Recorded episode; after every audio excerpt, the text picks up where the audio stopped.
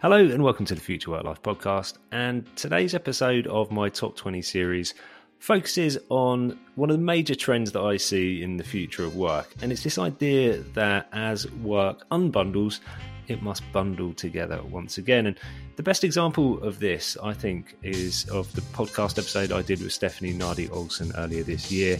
She is the founder of We Are Rosie, and We Are Rosie is a business which has captured this idea perfectly. Steph's original vision was to create a place where people who wanted more independence, so freelancers and contractors, could come together and to form into teams to deliver work for clients who wanted a new and different solution. And they've grown hugely the past couple of years. You know, they rode a wave following COVID.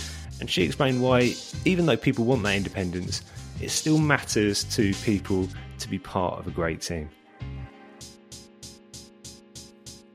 We had landed a massive project with a holding company that was offboarding um, a piece of business. We had 10 people on the project.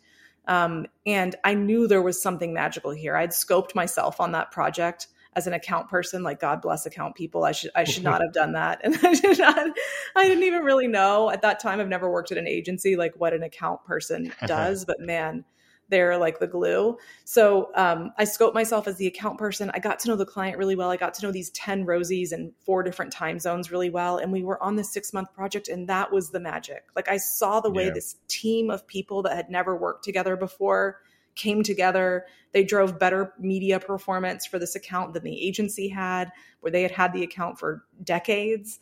Um, and I knew I was like, gosh, there's something really magical here. And to be in that position, that really painful position of being scoped on, on this project while trying to grow the business. Um, but to have that front row seat to our Rosies and our, our first Rosies, many of whom are still working for us, and the client was just such a gift because I was mm. like, there is something really magic here. I knew we had to keep going.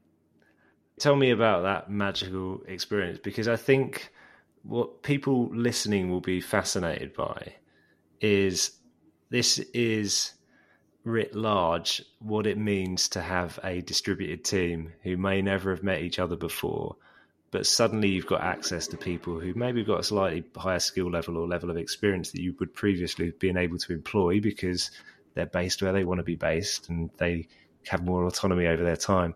So just describe to me how it can come together in that way in order to be able to outperform an agency who's had that account for 10 years. How does that happen? What, what was happening in the virtual room when you were working together?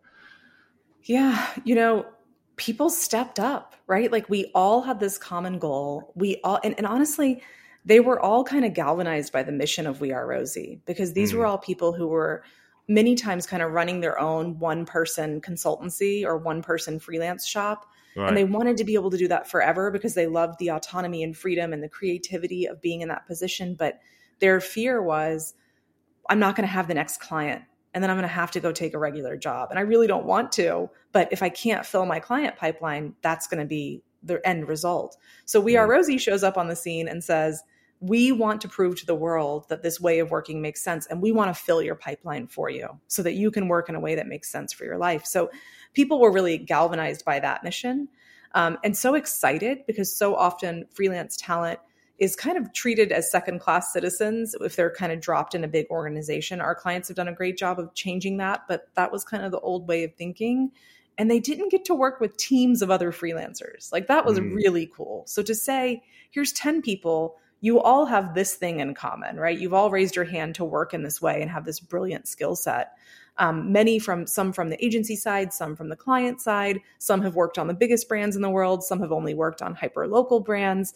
But for everyone to come together, and we just had calls every morning, and we talked about it. I mean, it was crazy, Ollie. It was a it was a QSR brand, and so we were launching over a hundred media campaigns every month with ten people that had never touched this brand before and yeah. transparently an agency that wasn't largely invested in our success. We were in a in a bit of a way thrown to the wolves because the agency wasn't defending the business. It was up for review. And so they were kind of like, just give it to these rosies and like keep the lights on so we can fulfill our contractual mm. obligation.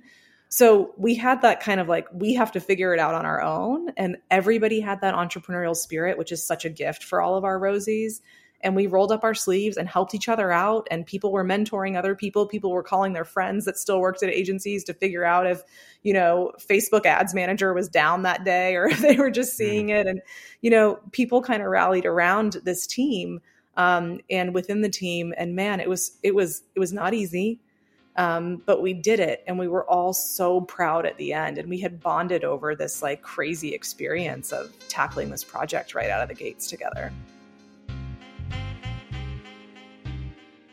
That was Steph Nadi Olson, the founder of We Are Rosie. Thanks again for listening. I'll see you here again tomorrow.